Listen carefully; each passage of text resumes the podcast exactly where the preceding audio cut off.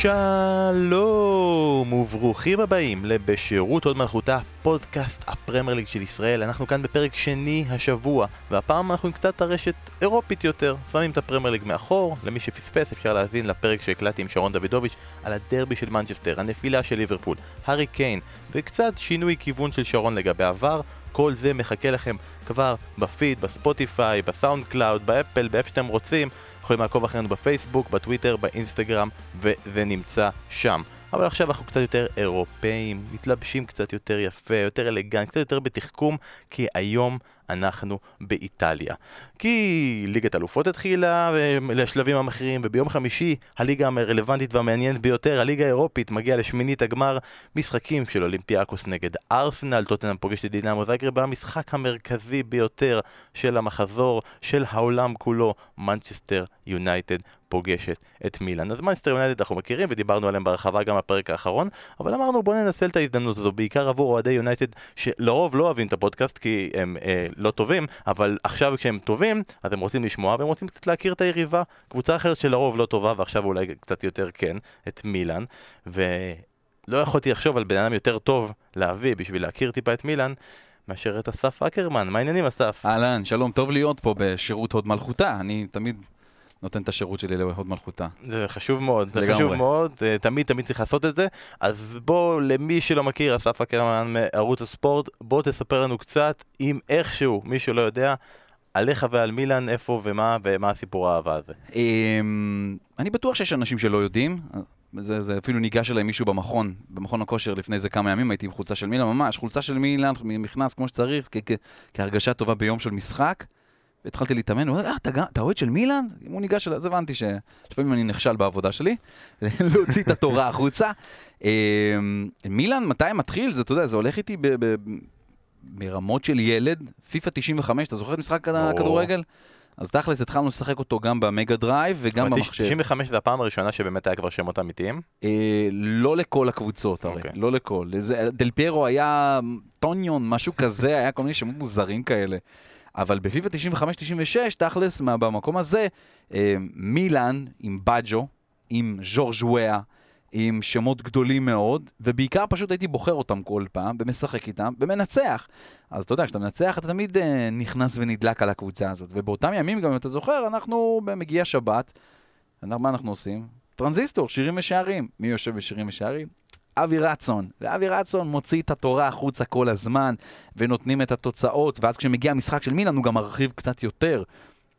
ואז כל הדבר הזה מתחבר לך עם מה שאתה עושה במחשב, עם מה שאתה שומע גם ברדיו, גם קצת בטלוויזיה, התחילו עם ערוץ המזרח התיכון בקצת יותר ימים קדימה, והתחלתי לעקוב קצת יותר, ובתחילת שנות ה-2000 גם התחלתי לטוס, כדי לראות את המשחקים יותר, ומאז זאת אהבה בלתי נגמרת. זה המשחקים של מילאן, לא משנה נגד מי, אני לא מעז להחמיץ, שידורים תמיד זה איפשהו מסביב למשחק בבחירה, במקום, אם זה יום חופש, לא תמיד זה אפשרי, אבל אני אגלה שתמיד הטלפון פתוח ואני רואה את השידור תוך כדי, אני מציץ. תגלה את זה? ברור, אני לא יכול להסתיר. אתה לא יכול להסתיר, הנה, כשאתה עושה שידור, אתה מסתיר את זה ממש. לא, אם אני באולפן, מן הסתם לא, אבל אתה יודע, כשאתה נמצא בחדר שידור ויש משחק מולך, דוגמה מהשבוע, השבוע היה משחק של מילאן נגד ורונה, שידרתי כדורסל, את הפועל באר שבע בכדורסל, נגד, כבר ברח לי מהראש אפילו, כי שידרתי משדר כל כך הרבה לאחרונה. ואני בעמדת שידור, כמובן, אתה יודע, עולה לאוויר, משדר משחק, הכל בסדר, זה לא פוגע בשידור, ומילאן פתוחה שם, באזור הזה.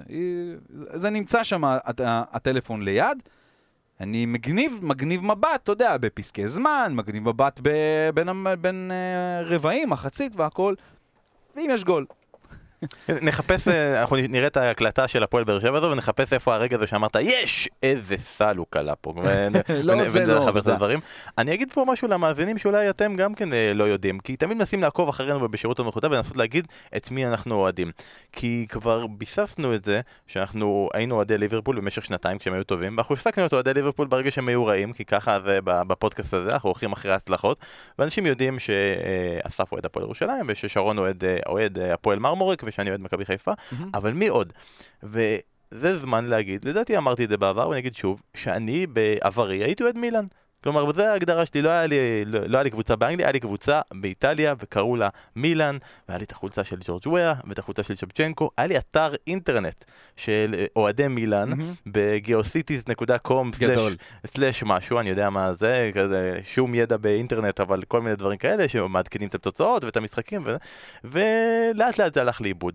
לא אגיד את זה, ככל שאנחנו נתקדם פה אחר כך, ואתה תראה את ההבדל בין מישהו שמבין מה קורה במילאן, למישהו שמכיר 2.5 שחקנים במילאן. אבל אתה מכיר טוב את מנצ'סטר יונייטד. נכון, ומתעניין לראות, שם נשמר ההתעניינות במה מילאן עשו, בעבר זה היה כזה, הם הפסידו דרבי, כאילו זה לאט לאט הלך לשם, אבל אפשר להגיד, אנחנו פה בפוד בשירות על מחותה, שני אוהדי מילאן יושבים ביחד. אני כבר שמח, לא מרגיש יותר בנוח בכיסא. אבל עכשיו אני אגיד לך משהו שהוא גם קצת לא בנוח, אתה יכול לענות לזה, אתה יכול לא לענות, אני מסתכל על זה מהזווית שלנו, הזווית התקשורתית, כל אחד מאיתנו בגוף תקשורת שלו, שעד לפני 2-3, כל אחד מאיתנו בגוף תקשורת שלו שידר את מילאן, כלומר זה היה חלק מההוויה שלנו. לפני כמה שנים זה לקח את הידי איזה צורר רשע, סתם, גוף תקשורת אחר, זה הכל בסדר? לא, יש זכויות, זה בסדר, זה בא והולך. איך מלווים פתאום קבוצה, ופודקאסטים על קבוצה שבעצם כבר לא איתך, כי נגיד, אני אומר מהצד שלנו, אם יבוא היום שהליגה האנגלית לא תהיה איתנו, אני לא יודע כמה אפשר לעשות את הפוד הזה. אני חושב שהפוד הזה ימות הרבה לפני, אבל כאילו, בכלליות, זה קצת קשה. תראה, אני לא... קודם כל, ברמה של איפה שאני עוסק, זה נכון, אתה יודע, זה עניין של זכויות שידור, אני באמת לא רוצה, אתה יודע, להיכנס לכל העולמות הללו, אבל אני, העדה שלי כלפי הקבוצה והפאנלים שאני יושב בהם, ואני מדבר על מילאן, כי יש דברים שאני כן יכול להראות אותם, שמגיעים בסוכניות אחרות כאלה, ואין בעיה, אבל...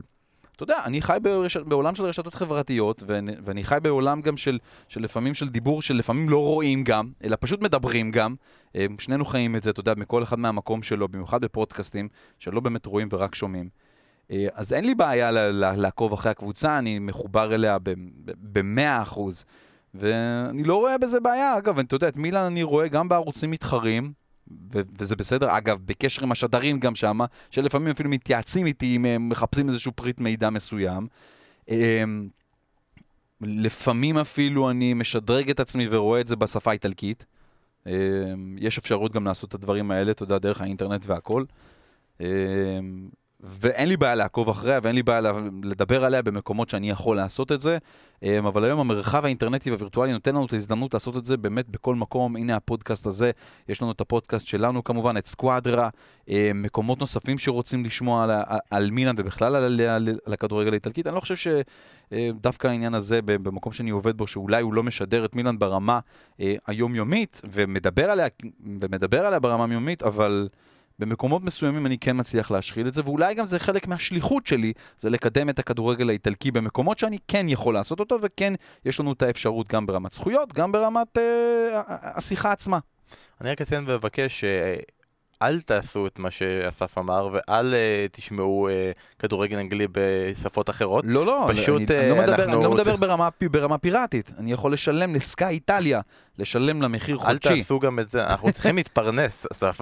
לא, בסדר, נכון, אבל אני עושה את זה, אגב, אני עושה את זה לא מהטעם שאני חס וחלילה אומר שמי שעושה את זה פה לא טוב. לא, אתה אומר שמי שעושה את זה שם. לא, אני פשוט, קודם כל אני בתור מי שאוהב טלוויזיה וחי אותה, אני רוצה ללמוד מאחרים, וסקאי ספורט איטליה זה באמת טלוויזיה ברמה מאוד מאוד גבוהה, וגם, אתה יודע, אני מרגיש שאני צריך להוסיף לידע שלי, אז הידע שלי פה הוא ברמה הישראלית, נקרא לזה גבוה, באמת בלי להשתחצן על אף אחד, אני רוצה להרים אותו עוד קצת, ולשמוע את האנשים, ויותר מזה, בשפה, בעניין הכל, זה פשוט העניין של השפה, אני מדבר איטלקית, אז אני רוצה לשמור על השפה וכמה שיותר. אני אספר לך יותר מזה שאת עבודות הבית שלי, אני עושה עם שירים באיטלקית באוזן.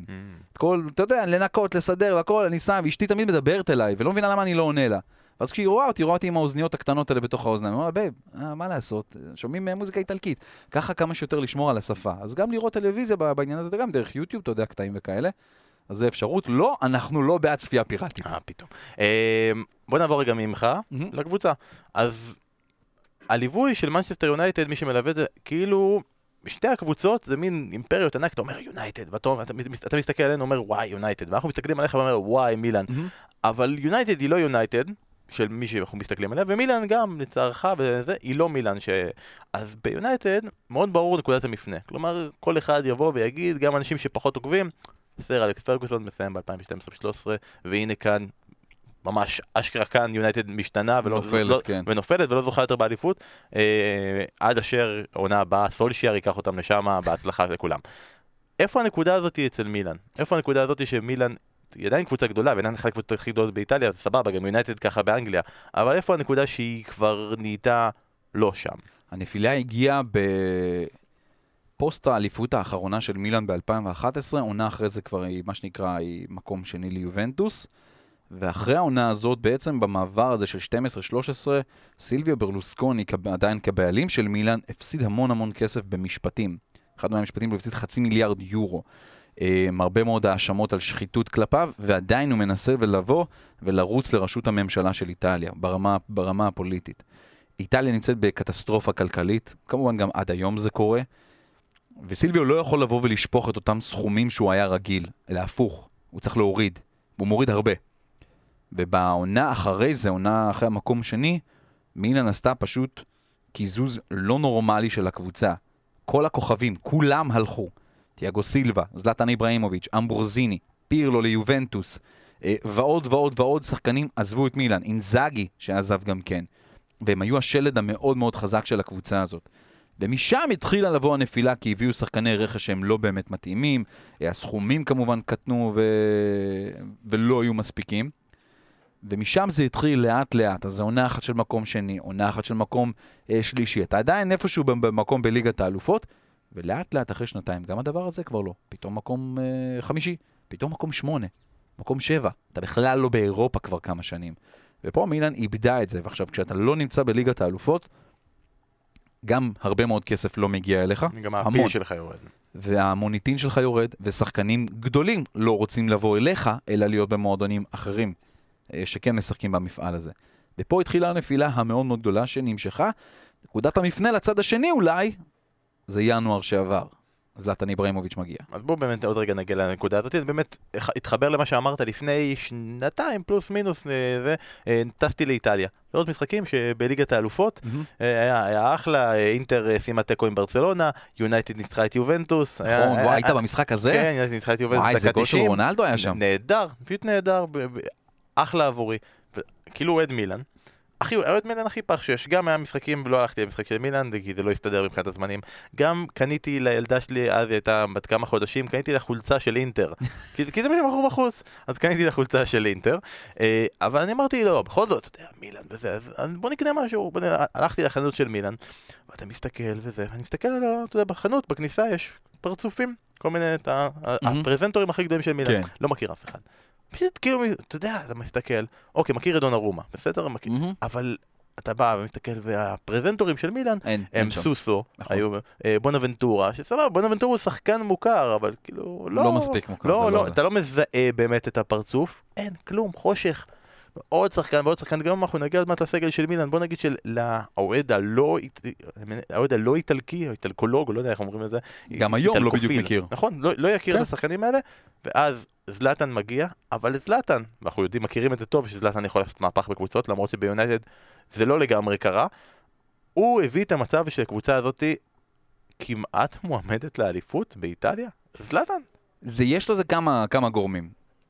גם זלטן הביא בעיקר את השינוי המנטלי של הקבוצה הזאת, וזה היה שינוי מנטלי. הדוגמה שאני מביא אותה בכל פעם שאנחנו מדברים על זה, ואולי המאזינים שלנו לא מכירים את זה, לאימון הראשון שהגיע זלטן איברהימוביץ' בחודש ינואר, הוא הגיע שעה וחצי לפני כולם הוא כבר היה נמצא במילנלו. יום אחרי זה, כל השחקנים הגיעו שעה וחצי לפנם. כולם הגיעו שעה וחצי לפני כולם. הוא הרים את זה ברמה של קודם כל הוא משך את כל הלחץ והמתח עליו. מה שמתאים גם בדבר הזה, זלטן קלאסי, זה יום ראשון הגיע שעה וחצי לפני כולם, וביום שכולם מגיעים הגיע שעה וחצי אחרי כולם. לא לבוא בכלל לאימון, זה זלטן. אגב, זה בדיוק מתאים לימים האלה, לימים פסטיבל סן רמו, שאם תרצה אפשר גם לדבר על הדבר הזה. הוא לוקח על עצמו המון, אבל זה יותר מזה, גם בהתחלה היה איזה שהם חששות ברמה הטקטית, זאת אומרת, נכון, הוא בא מלוס אנג'לס גלקסי עם עונה מפגרת של 31 משחקים, 31 שערים, אבל אמרו, הוא בא למילן, לאירופה חזרה כגימיק. והאיש לא בא כגימיק בגיל 38. משחק ראשון, נכון, 0-0, נכנס במחצית, לא משהו. משחק שני, בום, דופק גול. משחק שלישי, בום, דופק גול. וזה ממשיך, וזה ממשיך. ואז פתאום אתה מגלה, אוקיי, הוא בכושר שיא. וזו עונה לא טובה של מילן, מילן נמצאת לאמצע טבלה בסך הכל, וכשהיא סיימה אותה, זו הייתה עונת הקורונה שעברה, עם מקום בליגה האירופית, לא יותר מזה. אבל מנצחים את המשחקים, את הקבוצות הכי גדולות, אתה פשוט מנצח אותם. וזה הייתה באמת נקודת שינוי, גרם למילן להאמין שיש בהם משהו שהוא קצת יותר, לקח לחץ מאחרים, גידל לצידו, עדיין מגדל לצידו כמה שחקנים, זאת אומרת, מה שהוא עשה עם רביץ' שהגיע מפרנקפורט, שלא עשה כלום עד שאיברהימוביץ' נחת בקבוצה, ופתאום היה מלך השערים בעונה שעברה. וזה אחד הדברים המדהימים. נכון, מילן היא לא באמת קבוצה ששווה אליפות, לפחות לא בעונה הזאת. אבל הוא גרם לשחקנים פשוט להרים את הרמה שלהם. גם המאמן סטפאנו פיולי, שעשה איזשהו שינוי ובא אחרי הלואו-קוסט ג'אמפאולו. אגב, גם אני בהתחלה, כשהביאו את פיולי, די הייתי סקפטי לנו באמת יכול לקחת את הקבוצה הזאת. ובליגה האיטלקית דיברת על מועמדת לאליפות לגיטימית, זה גם מכיוון שיש יריבות שהם נחלשו.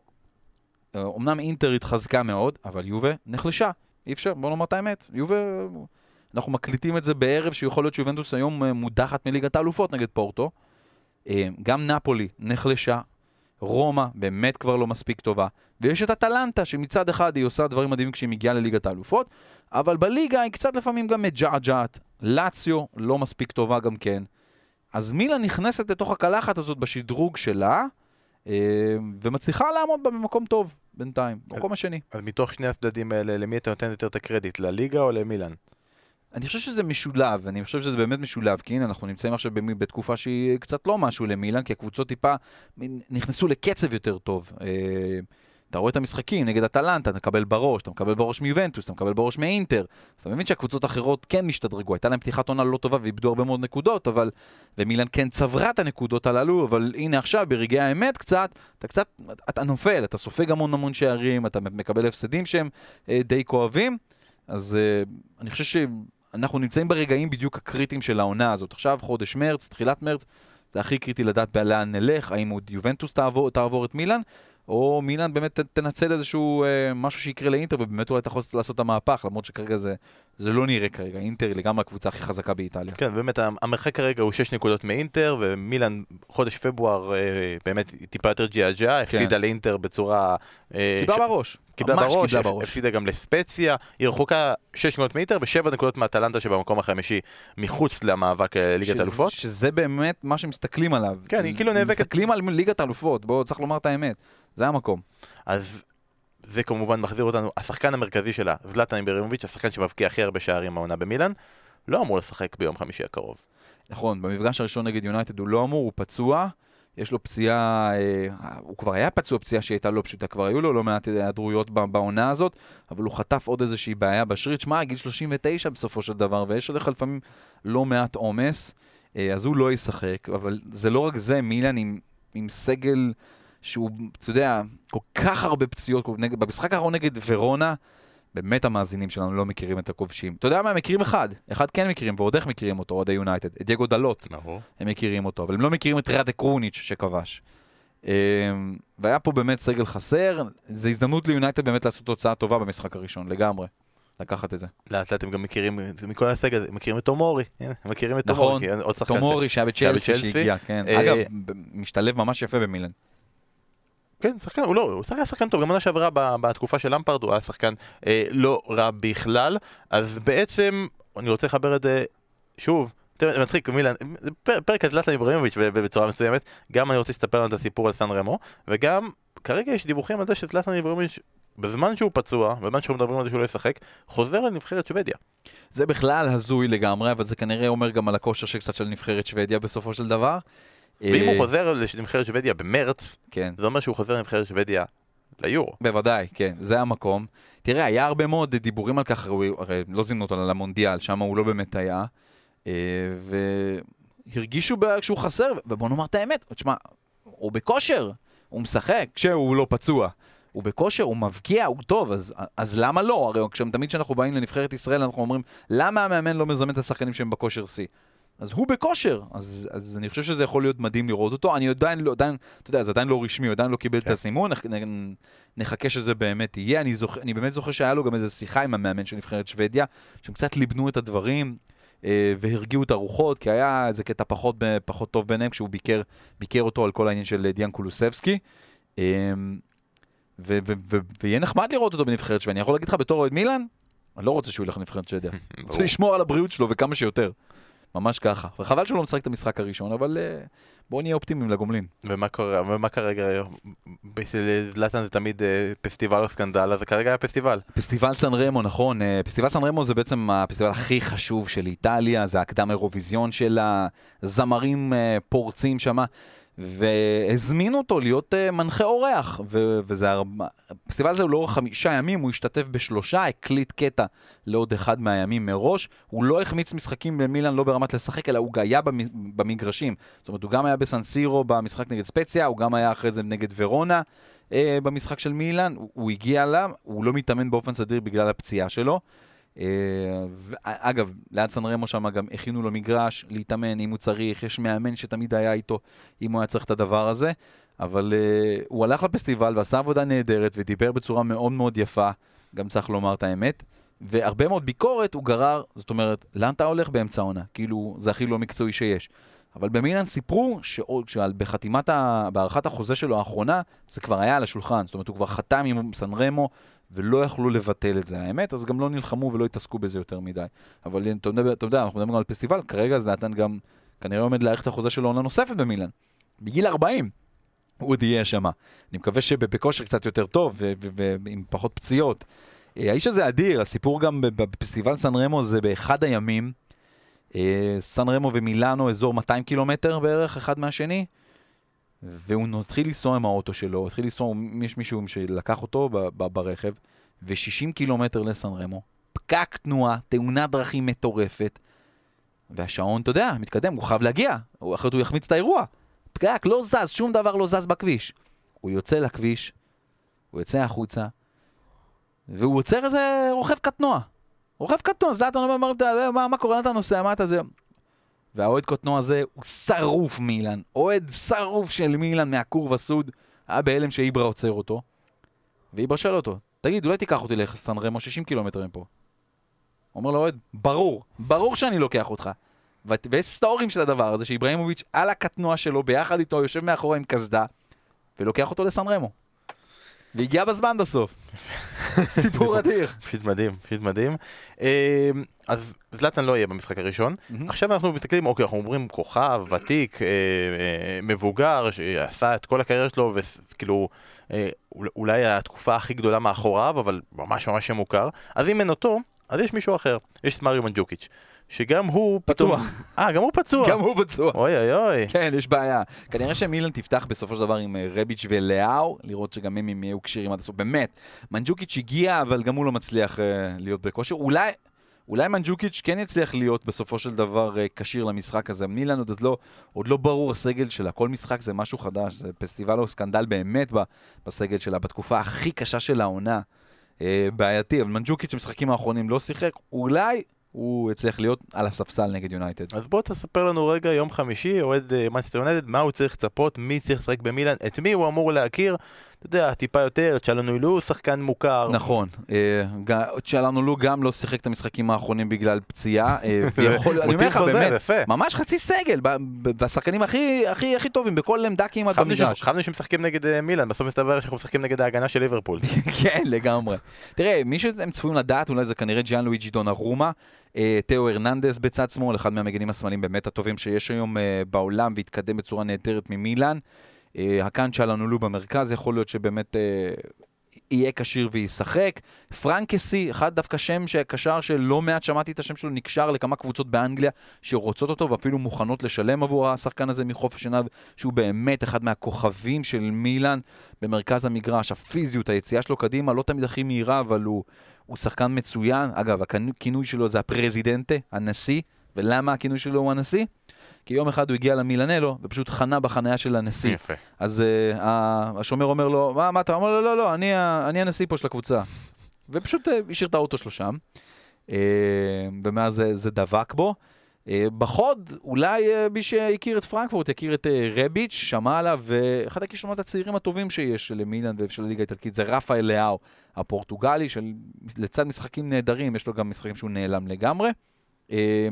מי שמכיר את הליגה הספרדית, אז אולי מכיר את בריין דיאז שהיה בריאל מדריד, עוד כישרון צעיר יחסית שיכול לעשות דברים יופים, ואלה מכם שעוקבים אחרי הרשימות הצעירים המאוד מאוד מבטיחים, יכירו גם את סנדרו טונאלי שהגיע מברשה. וליד כל השמות האלה למדת, ומי שמכיר את השחקן ההגנה הכי טוב שהיה אי פעם בכדורגל הזה, אז אולי הוא יכיר את הבן שלו, מלדיני. כן, דניאל מלדיני, גם הוא לאחרונה קצת פחות בסגל. אני אומר לך, הסגל שלנו הוא פשוט נוראי. עצם זה שהם הצליחו לנצח את ורונה ביום ראשון, זה היה ניצחון גדול. באמת ניצחון נהדר. אז אני... עשית אותי מאוד אופטימי. בוא נתחיל עם זה ככה. בתור בעלי יונייטד, כן, אתם צריכים להיות אופטימיים. אז בעצם...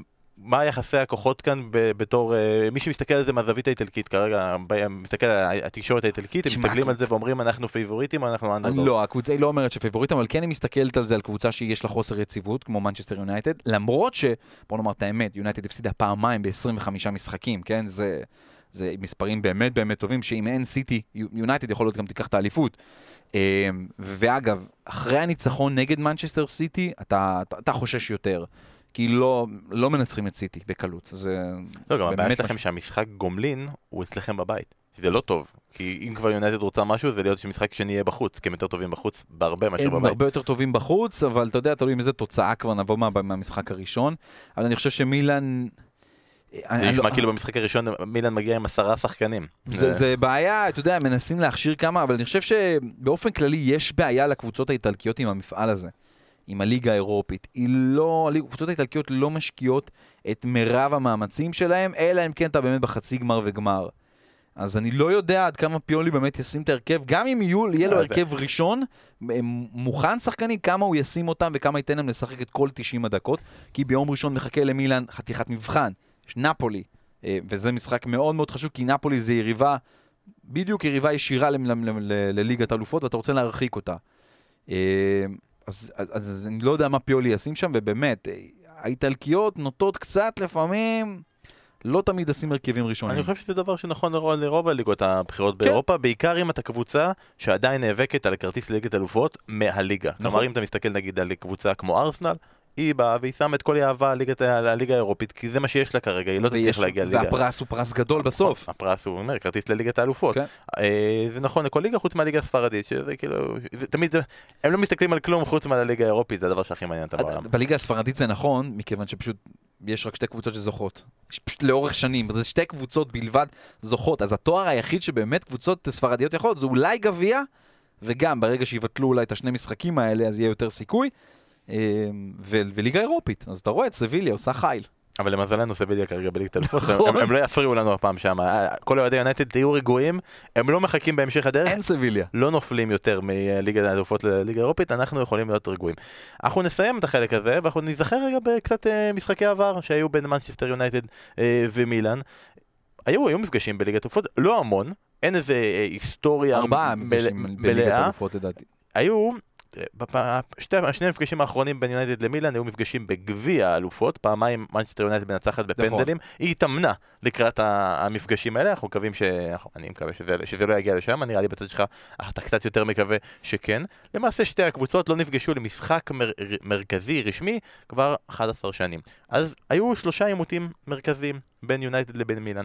הראשון היה ב-2005, שני מפגשים בשמינית הגמר, פעמיים מילאן נצחת 1-0, משער של הרנן קרספו בכל אחד מהמשחקים.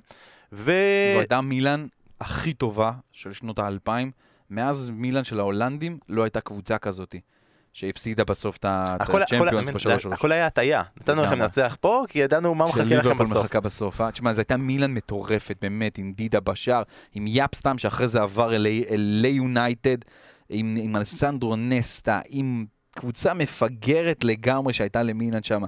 רק בחוד זה קרספו, שבצ'נקו, אינזאגי שעוד היה שם. מילן מטורף, וכמובן ריקרדו קקה, סיידור, פירלו, כל הגטוזו. באמת אחת הקבוצות, כאילו... זה הייתה קבוצה, 2007 מילן לקחה, תכף נדבר גם על המפגש של 2007, מילן לקחה את הצ'מפיונס ליג ונפגשה עם מנצ'סטר יונייטד, 2005 הייתה קבוצה יותר טובה, יותר טובה, ממש. עוד רגע נגיד 2007, כי אני רוצה להשאיר לך את התענוג לסוף, 2010, שמינית גמר, באמת אחד המשחקים הכי גדולים שהיו באותה עונה במפעל, יונייטד בנצחת את מילאן בסנסירו 3-2 מצמד של רוני ושער של פול סקולס, למילאן רונלדיניו וסדוף, ואתה אומר, אוקיי, אולי הכל פתוח בגומלין, 3-2, יונייטד נותנת השגה 4-0, עוד צמד של רוני, פארק ופלצ'ר משלימים, ויונייטד ממשיכה לעוד צמד מפגשים מופלא מול ביירן מינכן, מודחת בגלל שערי חוץ ברבע הגמר. אתה סימנת לי את הארבע הזה. אני זוכר, זה היה מכה. רוני פירק לנו את הצורה, 3 שערים הוא רק נתן בראש, הרס את ההגנה של מילן, אבל פה זה כבר מילן לגמרי אחרת, זה מילן עם הביאטי בשער, זה מילן שההגנה שלה עם בונרה, זה לא באמת מילן גדולה אמיתית, מילן שלא מעט שחקנים ותיקים כבר, כי רונלדינו שם, ואגב עוד ותיק שיונייטד הכירה מצוין, דיוויד בקאם שיחק בשני המפגשים הללו נגד מנצ'סטר יונייטד במדים של מילן, אז אתה זוכר, הוא היה מגיע מלוס אנג'לס גלקסי תמיד בינואר, לחצי עונה, אז זה היה שם, קיבלנו בראש, נכון, זה היה השפלה אפילו, לגמרי רביעה באולד טראפורד, ונראה לי אבל שיונייטד בא לנקום על המפגשים הקודמים שהיו, ממש ככה. אז בוא נגיע למפגשים הקודמים האלה, באמת 2007, עוד צמד של רוני, איזה מוטיב חוזר, זה עוד צמד של רוני, יונייטד מנצחת 3-2 באולד טראפורד, ובכל זאת, למרות שיונייטד זו שמנצחת, מהמשחק הזה בעיקר הרבה פעמים זוכרים, דווקא את שני השערים של מילן, את שני השערים של קקה, ובעיקר שער אחד ספציפי ומאוד מסוים שם, עם ההתנגשות של עברה והיינפה. כן, זה היה מדהים, הייתה הצגה מטורפת, זה לדעתי גם... זאת מנצ'סטר יונייטד בעצם של קריסטיאנו רונלדו, שהוא התחיל את השיא שלו במנצ'סטר יונייטד, והתקשורת וכולם רצו לראות את ההצגות הגדולות. מצד אחד זה היה קקה נגד קריסטיאנו רונלדו, שני השחקנים מהגדולים שהיו בעולם באותה תקופה באמת, וזה היה מרשים ביותר מה שקקה, האיש רקד על המגרש, עשה דברים מדהימים, והגולים שלו הם מטורפים, אתה יודע, זה במשחק הזה, ותכף תגיע גם לגומלין, זה אחד השערים הכי זכורים שיש לליגת האלופות, קקה גורם לשני שחקנים להתנגש, ליפול על הרצפה ונותן פס לפינה של ונדרסאר,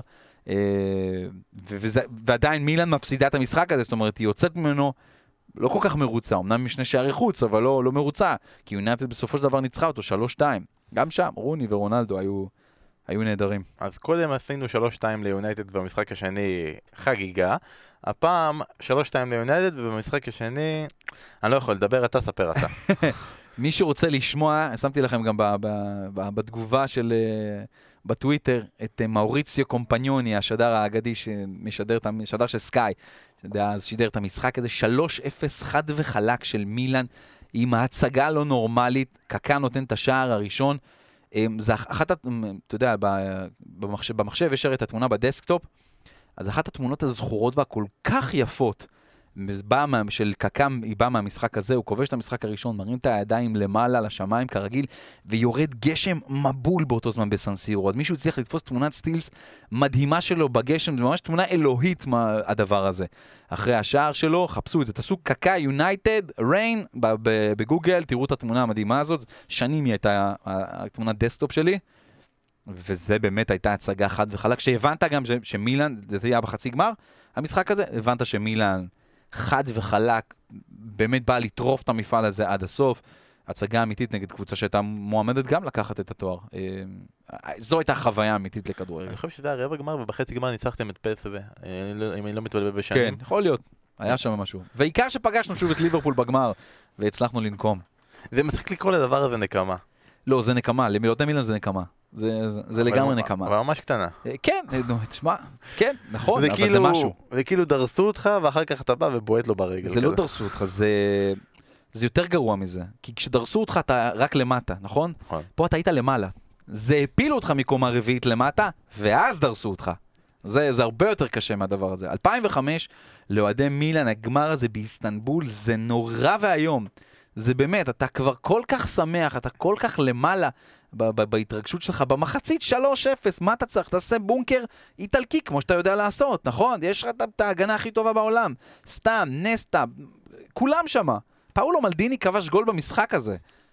ואז אתה...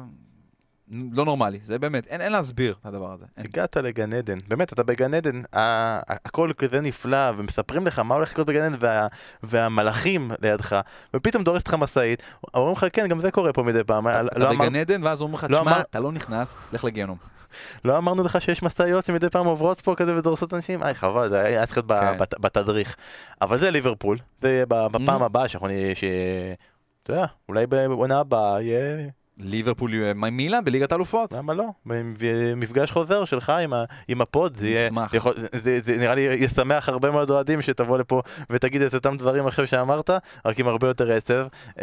חלום יהיה ליגת אלופות, באמת, לעוד מילן, זה כבר הגיע הזמן שזה יקרה, זה יציל את הקבוצה ברמה הכלכלית קצת, למרות שהיא בסדר, יש לה גוף חזק מאחוריה יחסית, אבל זה יציל אותה, וזה בעיקר לאוהדים להרגיש סוף סוף קצת אבק כוכבים באמת, נקווה שזה יהיה ושלא יהיו תקלות עוד בדרך בליגה. יום חמישי 7:55 משחק ראשון באולד טראפורד, יום חמישי לאחר מכן בסנסירו בשעה 10. לסיום התחזית שלך? לסיום אתה מזכיר לי שאני צריך, קודם כל ביום חמישי אני בחופש, אז זה טוב, אני רואה את המשחק.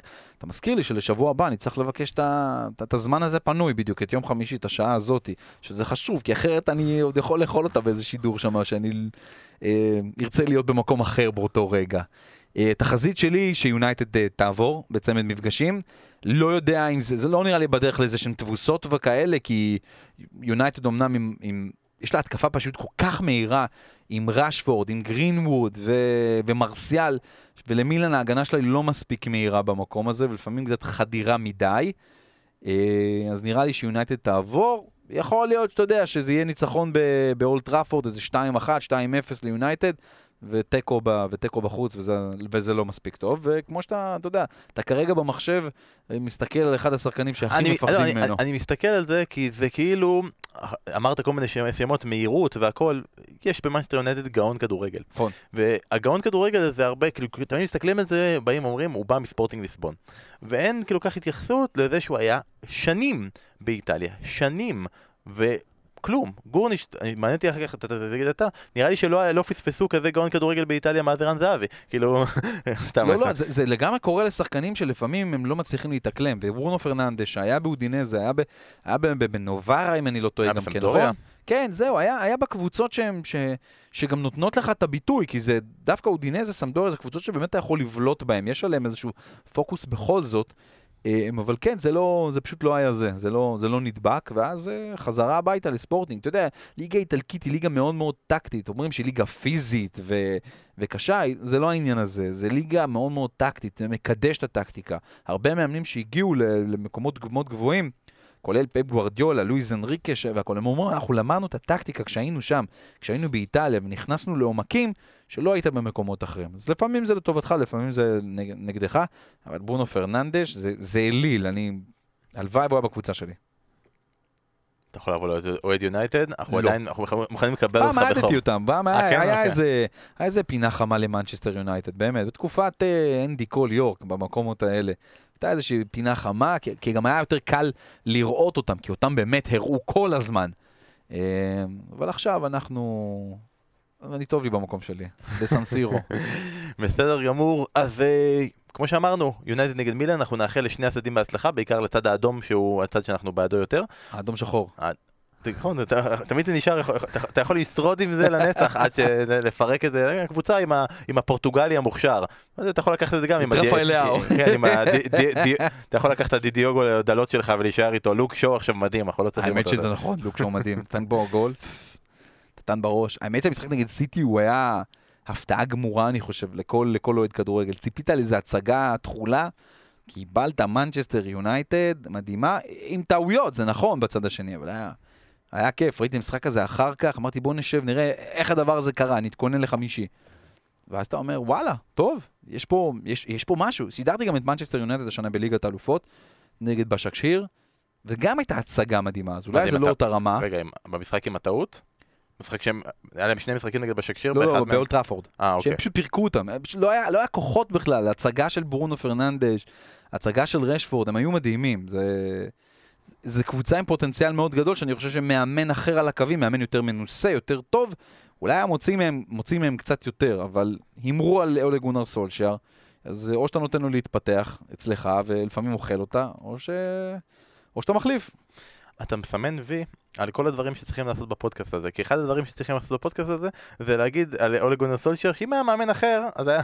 לא, אני חושב שהבעיה היחידה של אולה גונר סולשר, יש לו שיטה, הוא הולך למקום, אבל במשחק כדורגל דברים קורים כל הזמן על המגרש, זאת אומרת, אתה צריך לדעת לשנות, זה אחד הדברים שמאמנים איטלקיים יודעים לעשות את זה טוב. הם יודעים לשנות, זאת אומרת, יש סיטואציה, אתה יודע, חטפת גול דקה שנייה, קורה, צריך לשנות, צריך ליזום עכשיו יותר. ושם הסולשר לדעתי קצת לוקה בחסר, בלהגיב למשחק ברגע שקורה משהו. כשהכל הולך, הוא מוביל 1-0, אז הכל, אז החילופים הרבה יותר קלים, תורת המשחק הרבה יותר פשוטה. כשזה לא הולך, זה בבעיה. אנחנו נראה איך זה ילך ביום חמישי הקרוב. תודה רבה לך, אסף. היה תענוג. ואני מזכיר שוב שהפרק של הפרמייר ליג כבר איתכם, וביום שישי לקראת שבת, מגזין, ספיישל, הרעיון המיוחד של ניב דוברת עם ג'ו קול, אגדת פרמייר ליג, כל כך הרבה קבוצות, אליפויות, גביע, והוא מספר שם על אברהם גרנט ועל אייל ברקוביץ'. הוא אומר שאחד הדברים שהכי רצה זה שיצא לו לשחק קצת יותר מאייל ברקוביץ', כי בדיוק בעונה שהוא עלה, זו העונה שאחר כך אייל ברקוביץ' עשב. הוא מספר על אברהם גרנט, על טל בן חיים, למה הקבוצה שהוא הכי נהנה לשחק בה היא דווקא טמפה ביי ראודיז. נשמע מעניין. אז זה יופיע בפיד שלנו גם כן בסוף השבוע, ואתם מוזמנים להאזין. כמובן, אחרי שראיתם ביום חמישי, יונייטד נותנת בראש למילאן. עד אז, יאללה ביי.